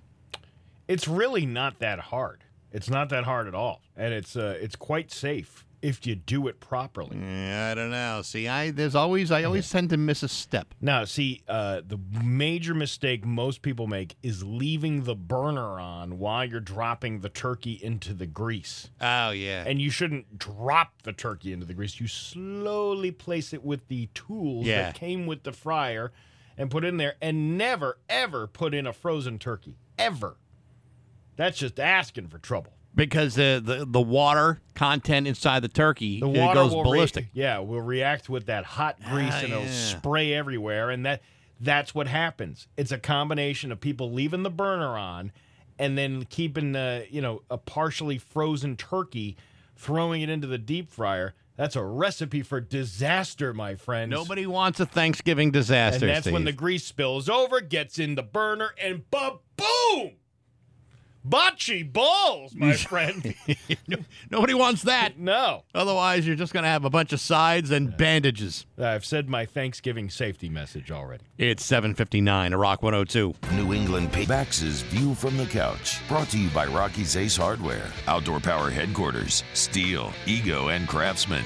Rocky's Outdoor Power Trifecta. Hey, good morning, sports fans. How the heck are you? Folks, for the last 106 years, the city of Cleveland, Ohio, has endured some of the worst professional baseball on record. Sure, they might have made the World Series a handful of times over the last 25 years, but all of those appearances resulted in humiliating defeat. Prior to 1995, it had been 39 years of staggering inconsistency, a stunning lack of competence, and a mystifying stretch of futility that drove them to accumulate only 10 winning seasons during that time. And starting tomorrow, the Cleveland Indians will officially become nothing more than a shameful, culturally insensitive, distant memory. Because tomorrow is the day when the Indians officially become the Cleveland Guardians. Of course, that sort of woke minded cultural sensitivity will take some time to get used to, but I'm sure that Guardians fans will be treated to the same mediocre results, which will make them feel right at home. Now, you might remember that a few weeks ago, I reported that the name change was being challenged in court. Apparently, the Cleveland Guardians also happens to be the name of a local women's roller derby franchise that has been operating in the city for years. The Cleveland Guardians claim that the Cleveland Guardians would be in violation of their Cleveland Guardians trademark if they were to become the Cleveland Guardians too. Well, apparently that trademark uh, case for the Cleveland Guardians has officially been resolved as both teams have agreed to share the name. No, this isn't a situation where one gets to keep custody of the trademark for several weeks a year and during alternating weekends. This is a situation where both the Cleveland Guardians and the Cleveland Guardians will continue to operate as the Cleveland Guardians without further challenge. Now, that may be some uh, confusing to some, so let me see if I can clarify, uh, clarify things for you. The Cleveland Guardians will be a poorly run franchise playing a sport that not that many people care about. The other Cleveland Guardians will involve roller skates. If you can't make the distinction between the two, that's all on you because it seems to me my job is done here. But hey, enough of my yapping. Sports brought to you by Rocky's Ace Hardware. Pull up the November sales flyer at Rocky's on your phone or your computer. It's loaded with bargains like the Craftsman Pancake Air Compressor, the Ariens Snow Thrower, Weber Gas Grills. What's on sale at Rocky's? A lot. And it's all at your fingertips at Rockies.com. I'm Bax. That's my view from the couch.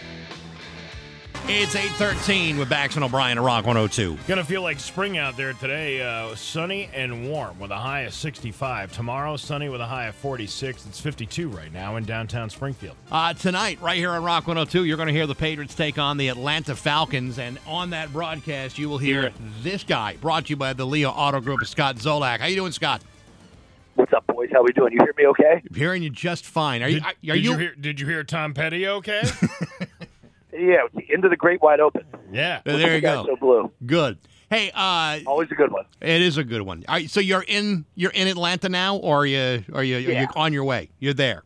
Yeah, well, I'm, I'm in Atlanta. We're at the team hotel now, so uh, good memories down here because they're sur- they're sort of superstitious. So beating the Rams down here, um, they stay they're staying at the same hotel that they stayed in um, at the AFC headquarters. So uh, Oh, there you go. Yeah, good memories walking around the city. You know, I, I've I, I've I've never been a, a, a big fan of, of the Thursday night games, and, and and part of that is, you know, you look at what the Patriots are, are, are going through. You know, they're playing on Sunday, and then a couple days later, now you're playing another game. If you got guys who are hurt or it, needing to mend, you know, playing on a Thursday is asking an awful lot of any football player in the NFL. What's your what's your thought about that?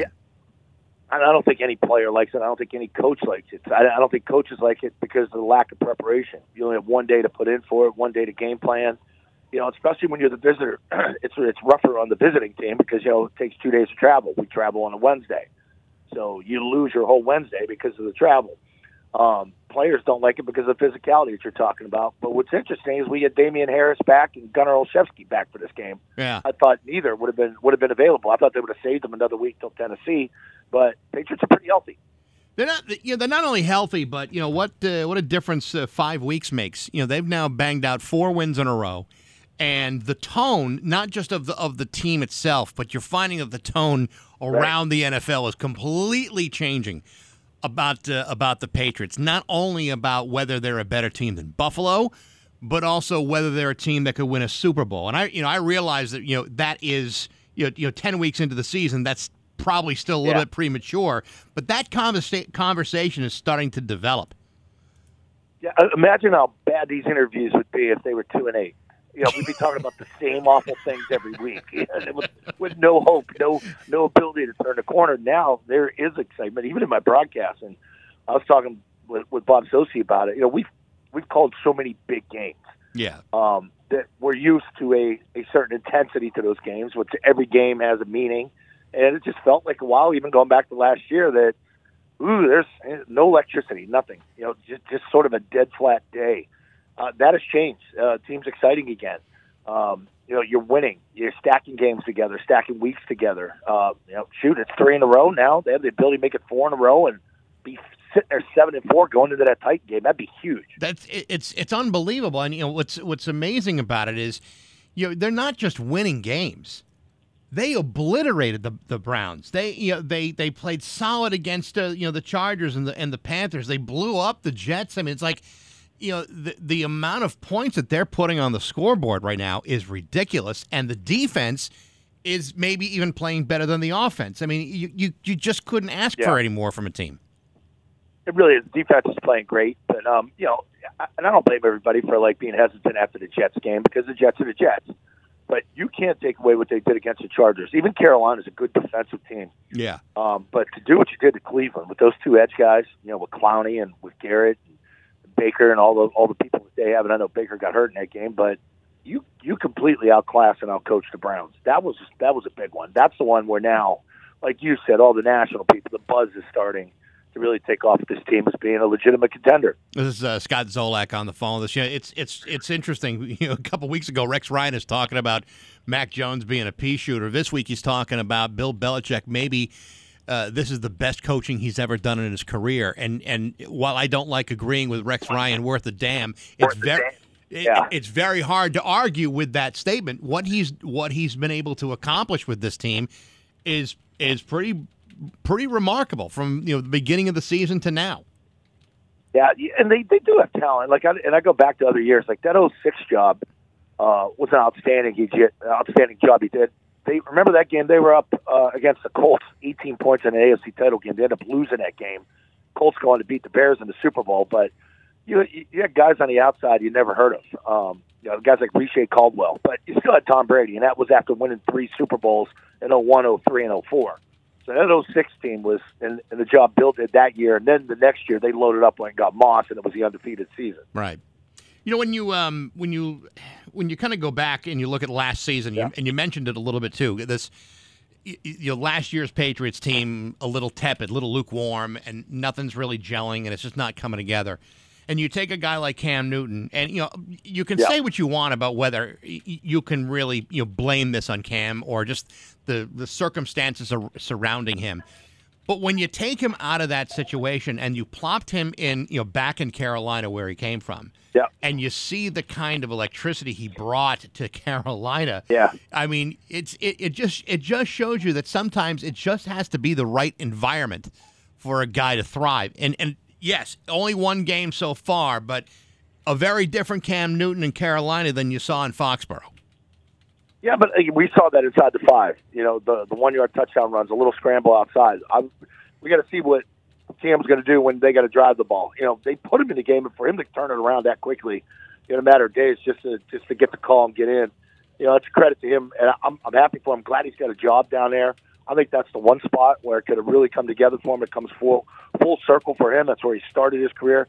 And Carolina's downturn, as bad as Sam Darnold is, they needed something like this to inject some, you know, some energy into that fan base because they're not totally out of this thing yet. And you know, we'll see what Cam can do down there. Hopefully, he can quickly pick up that offense and get it turned around for them. There's a there's a, there's a story uh, this week of uh, something that, that Kurt Warner had said about uh, Mac Jones, and uh, you know to me I, it's impossible to really it, it's I don't know if it's apples and oranges, but it's a pretty bold statement. He's saying that uh, that you know Mac Jones is better than what Tom Brady was in his first year as a starter. I, I don't know if it's Yeah, I, I, I don't know if it's a fair thing to say. I don't, I don't know if it's a fair thing to say, but that's an it's an awful bold statement to make. see, I think people take it as is, just like okay, he's better than Brady in year one. But I think what Kurt's looking at, what we're seeing, he's handling a lot more than Tom did. And that that's honest. I, you know, they were more of a basic offense. Remember, um, it was Antowain Smith. You had a fullback. It was regular personnel. They weren't exotic. Like you see Mac now in the gun, he can run two minute, constant motion. Like everything Josh McDaniels does is so much more, I think, exotic with Mac because you know he came up four years in that type of system, and Tom played at Michigan under a different type of offense. It just you know Charlie Weis was coordinator. You have different coordinators now than you did you know back when Tom was young, and, and the league was different. You know, it's a more of a high flying league. The rules are different. It helps the offense. So I think Mac's in a better situation in year one than Tom was. Yeah, but and also Tom I, I think that's what Warner's saying. Yeah. Plus, and plus the way you know Brady was conducting his career back in in year one with the with the training and the diet and everything else. He wasn't doing that quite yet. That was still yet to come. Correct. Yeah, he's, uh, he's pudgy Tom Brady. He was skinny fat. Yeah. So what? So what's Kind the? of like us, you know, skinny fat guys. oh then no, believe me, there's nothing skinny about me at all. Uh, so what? So what's the, the schedule like for you on a, on a day like today? Obviously, you're in you're in Atlanta. You're getting ready for the game for you know eight twenty. But but what do you do leading up to the game? So right now, I get ready to get a shower. Then I'm going to go pound some breakfast, uh, pound some breakfast at the local diner down Right. the street. Get a little corned beef hash, a little hot sauce, get the blood flowing. Yep. And then uh, got to do my show ten to two. So we are on on simulcast. We're on Skype. Uh, we got the uh, what do you call the uh, what's the portable you know plug-in set, whatever the radio terms are. You guys probably know. Oh, better the than me. com those Comrex things. Yeah. Yeah, the Comrex, that five thousand dollar unit. They got it all set up for me in the ballroom. We're going to do that. You have do one of those? till two o'clock. We can't. We can't Did- even did, get uh, a Radio Shack radio in here. Yeah, yeah, we're, we're we're we're a high operating uh, we're a high operating company. Oh, absolutely. I'm kidding. Um, so uh, they, they got the technology to, to to make me look like I'm there and be there with the other guys. So Beetle and I will be on ten to two, two o'clock. Start looking at the notes, prep a little bit, um, get some highlighters, get like some of the players on the other team that I don't know to read more about them. You know, because like they, they got Calvin Ridley out, so they got this kid Pitts, Cal Pitts. I'm anxious to see what he can do from Florida. Um, and then we get over to the stadium at five o'clock. So buses leave at five o'clock to head over to the stadium, and then we're off and running.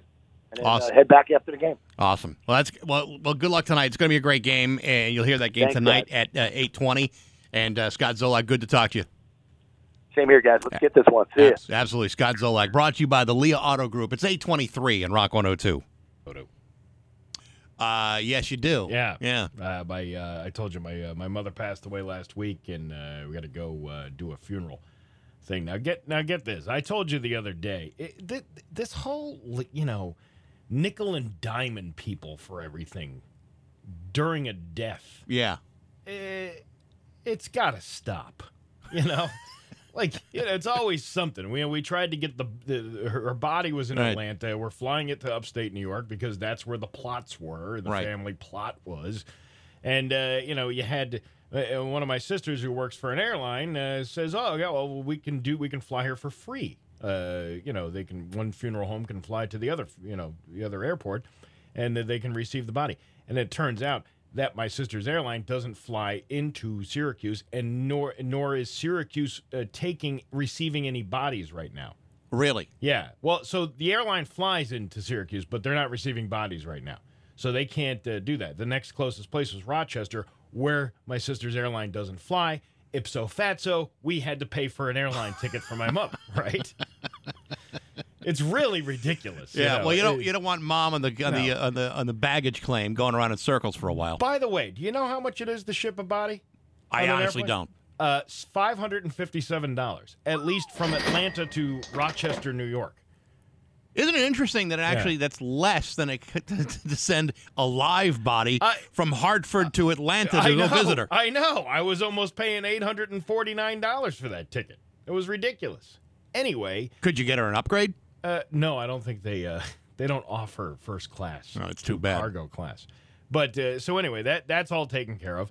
And then uh, yesterday, my brother calls and he's like, uh, "You're not gonna believe this one, right?" And I said, "What?" And he goes, "Well, you remember the plots." So my grandmother dies back in 1990, 91, All right. somewhere around there.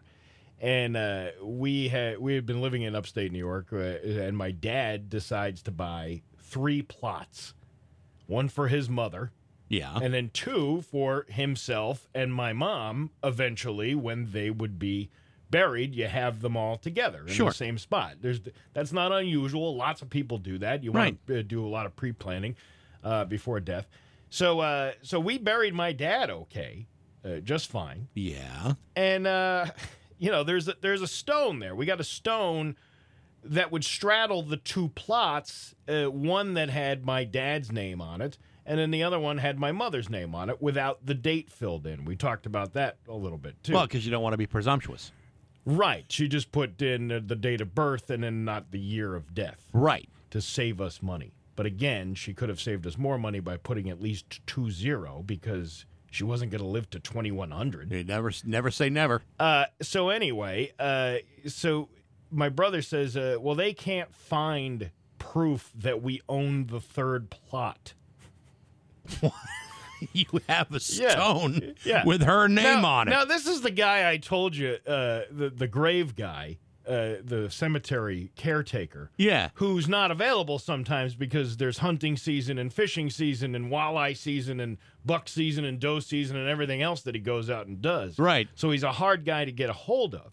Uh, so let me just try to pi- let you picture what this office of this guy looks like when you're trying to research records. Uh, imagine walking into a, a dusty old DPW uh, office Right. uh, that has on the desk stacks and stacks of papers, uh, even uh, you know old typed paper, like letters from ye- young, Yeah. yesteryear. It's like, a, like an episode of Hoarders. Yeah, there's a there's an ashtray filled with overflowing Pall Malls. and uh, he has to move a chicken off the top of the desk in order to open up this big Rolodex of index cards, which says who owns what. it is, it is, it really is like this Mayberry thing. So, you know, they can't find the records. Now, are we going to argue about this? Yeah, eventually we will but we still had to open the grave because we have this very small window because of the weather. Sure. That you can. Otherwise, she'd be, she would have to be stored in a vault until spring, and nobody wants Nobody that wants to that, happen. We right. just wanted to, to bury her. So, it's four hundred dollars to buy the plot.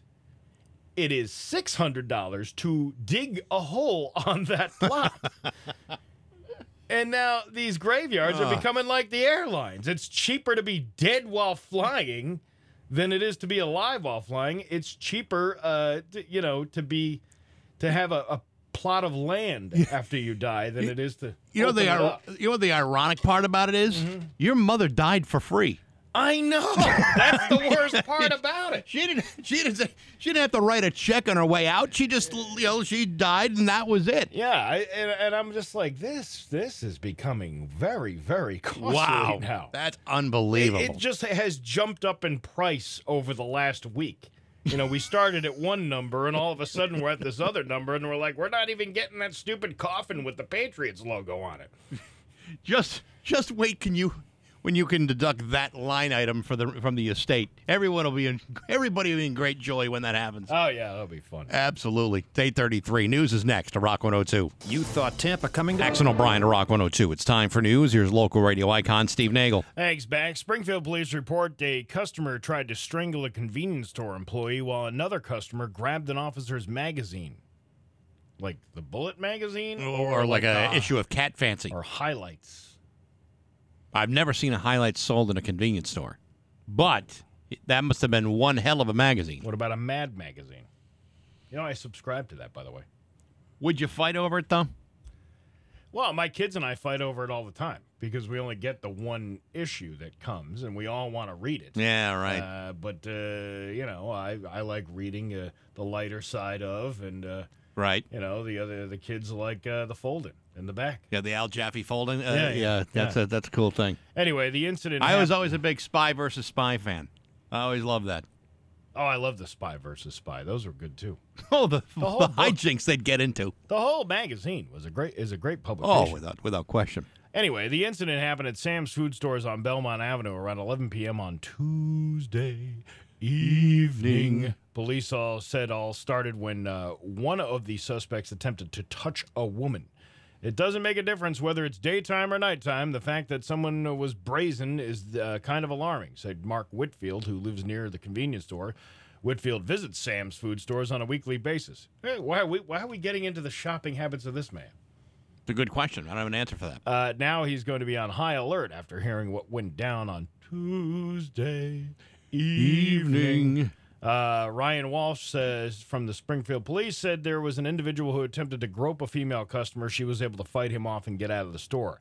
That individual was identified uh, by police as 28 year old Joseph Ensley of Springfield. However, he didn't stop there. He also threw things in the store, and the suspect grabbed an grabbed an oscillating fan and threw it, causing some damage to a moving freezer. So the clerk would come out from behind the desk. Walsh said when the clerk came out from behind the counter, Eng- Ensley attempted to strangle him. This guy's got some serious issues. I'm telling you, this guy is a is a nutcase. Yeah, all that, and then he's going to try to strangle you? I'm telling you. Uh, the worker told uh, Western Mass News he used self defense to protect himself. However, when the Springfield police arrived and Ensley stood up, he hit one of the officers in the face. Uh, there was a struggle when one of the officers was trying to arrest Ensley. The officer's magazine fell off his belt, and another suspect, 29 year old Julio Galarza of Springfield, picked it up and walked out of the store.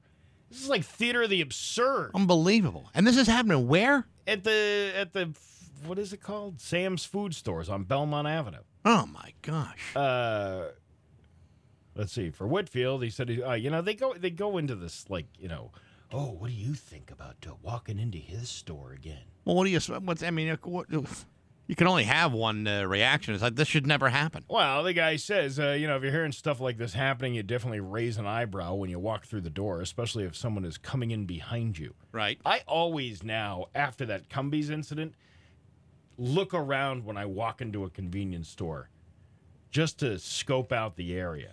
Because if I know that somebody's going to be robbing that place, I am out the door, my friend. I ain't confronting anybody. There. I you know I usually pay at the pump, and uh, I never find myself in the middle of a of a of an awkward situation. I mean, sure, sometimes I'll go and buy myself a couple of scratchies, but I generally don't mill around. a scratchy or a little Debbie fudge round. Those are my favorite, by the way. Those are good. They are good. It's like a it's like a chocolate cookie with chocolate frosting inside of it. It's delicious. I know, but you know there are sometimes uh, there are some little Debbie snack cakes that really are underwhelming. Uh, the mask for uh, policy, the mask policy for, Lo- oh, I'm sorry, Longmeadow Public Schools will be discussed uh, during the town's school committee meeting. Officials said the town's uh, high school now has a vaccination rate of more than 80%, which is the benchmark needed to apply for a waiver to remove the mandatory mask policy. That's actually kind of cool if they get to have it. Yeah, 80%? You can kiss 20% of my ass. they probably they'll probably have to.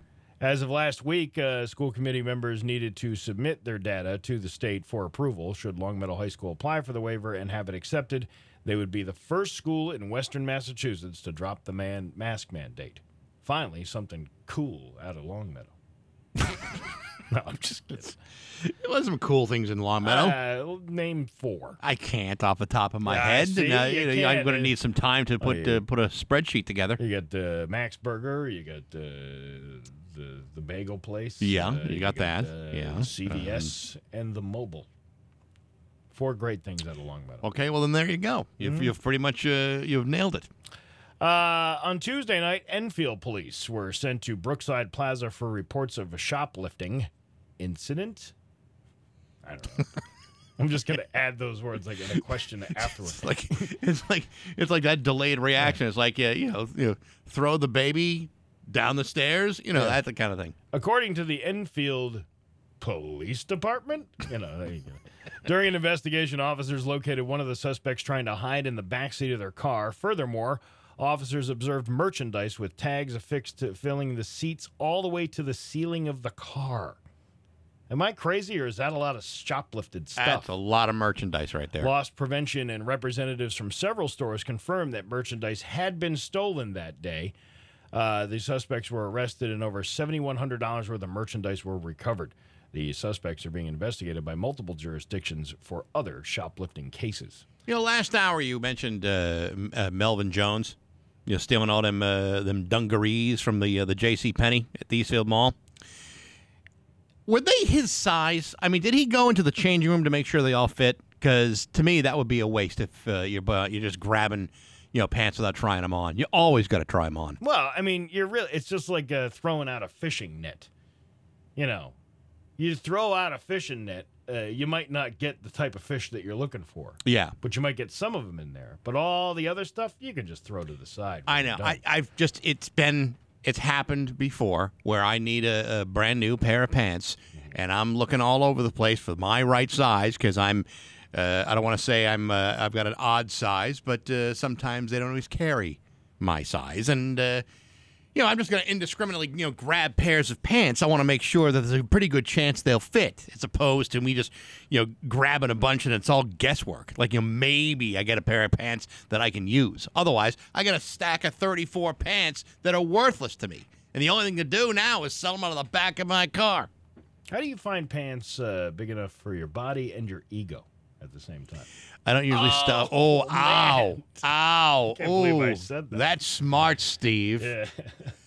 I don't usually fit my ego in my pants. no, everybody can see it on the outside. Whoa, Oh, yeah! zing, pow! Whoa, yeah! Listen to you with the mouth. Well, I'm just, I'm just trying to make things interesting.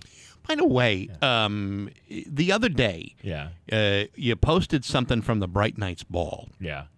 and there were some people that made some comments uh, about my weight, which Uh-huh. I thought was um, douchey. Yeah. Am I? Uh, uh, you know, to me, it's like really. Uh, Well- you need to waste your time fat shaming How in uh, this difficult time of COVID and well, quarantines. uh, having experienced uh, the same sort of criticism uh, myself in the over the years from these knuckleheads who think they can just say whatever they want. Right. Uh, you can go screw yourself, Take sir. that. How about that? Take that, Mister. I can't gain weight. See, Bax and I can always lose weight, but that guy will always be an a hole.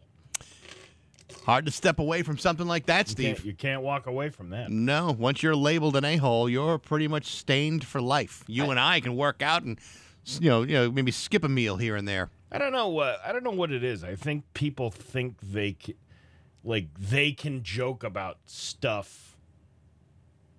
I like like it's that that's not funny. It's really not funny. Yeah. You know, it's more of because listen, I appreciate a great fat joke. If you can come up with like a really great one that would, you know, make somebody do a huge uh, fat guy belly laugh. Yeah, right. Uh, you know, that's I will give you credit for the comedy. Without without a doubt. But, you know, it's the one-off Oh, who's filling out that suit? yeah, that's Ah. yeah. And then yeah, the funny thing who, ate, is who ate too many balls at the Bright Nights? See, that's a funny Yeah, joke. That is that is funny. I, I I give you credit. You're right. Uh, You have to give credit where credit is due. But indiscriminate, hurtful comments uh, Yeah, you know, they're it- unnecessary. They're unnecessary. And if you call that person out, well, I was just kidding. Yes, yes, you were. Yeah. Uh, By the way, I'm not saying this out of hostility. I'm just, uh, I'm just perplexed that someone would go out of their way to say such hurtful comments. well, And by the way, uh, that was uh, that picture was uh, I looked larger because of uh, the positioning and bad lighting. oh, really? That's what I'm telling everybody. Well, I listen. I, uh, I I I can't make. I can't joke with you. I mean, I can joke with you about it, but I, I, I've I've been struggling with it my whole life. Sure, we both have. thing, and uh, it does feel. You feel kind of like, oh, well, you're a jerk for saying things like that. Yeah, right. You know, I, I was telling you off the air. I say, you know, people say to me because they they look at my girlfriend and then they go, "Oh, well, she's out of your league, and well, what the hell's wrong with her?" You know, you know, how did you get that? And I don't know who's that more insulting to Yeah. me or her because you know you're making her sound like she makes bad choices in her life. Well, I mean, she Well. I mean, you know, it's hard to argue with it's that. hard to argue. No, but it, that's what I mean. It's it's just like really why why why because because I'm not awesome well, enough. Steve, you know, some people just cannot acknowledge or embrace the fact that you ooze a certain sort of animalistic sexuality that uh, many people are just o- you know, overwhelmed by. And you know, uh, you know, what can you do? I mean, All it's right, not. you, you don't have to like you know uh, come up with this fake grease. What are you talking about, Steve? I think everyone can acknowledge No, this. I, I I just I find it. Uh, I would never say that. You think I'm being insincere? Yeah. You might as well walk up and go, "Hey, what the hell is your problem? Why do you make awful decisions throughout your life?" Steve, I'm telling you that you're bursting with a certain masculinity, like Yeah, your no, testosterone I- is oozing off of you like a like a like a wet bed sheet. I, I'm not. I Oh, but you are. See, I don't think you're one to judge. You're too close to you. Uh, Bax, I, I got high the other day and I ate an entire box of Ritz crackers with gravy. So uh, I don't know what you're talking about. Well, how you make me th- uh, be so graceful in your in your description of me. You just said Ritz crackers with gravy. Yeah. I don't think I've ever heard words come out of your mouth that are so intoxicating and um, Have you ever- arousing. have you ever been that high that you would do something like that? Um, no, but I would do it even sober. Can I be your mentor? Come with me, grasshopper. I will show you the way. And you, you, can make whipped cream out of heavy cream, and uh, you can pour that over the top of uh, a box of Chips Ahoy. Did you know that too? Now you're talking. Oh, I got all kinds of good stuff. And stuff you don't for think you're sexy. No, I don't think I I'm think sexy you're at damn all. sexy. Your uh, Pioneer Valley forecast today, it is going to be uh, sunny and warm with a high of 65. Uh, tomorrow, sunny with a high of 46. It's 52 right now in downtown Springfield. I'm Steve Nagel, and that's the news on Rock 102. Oh, yeah.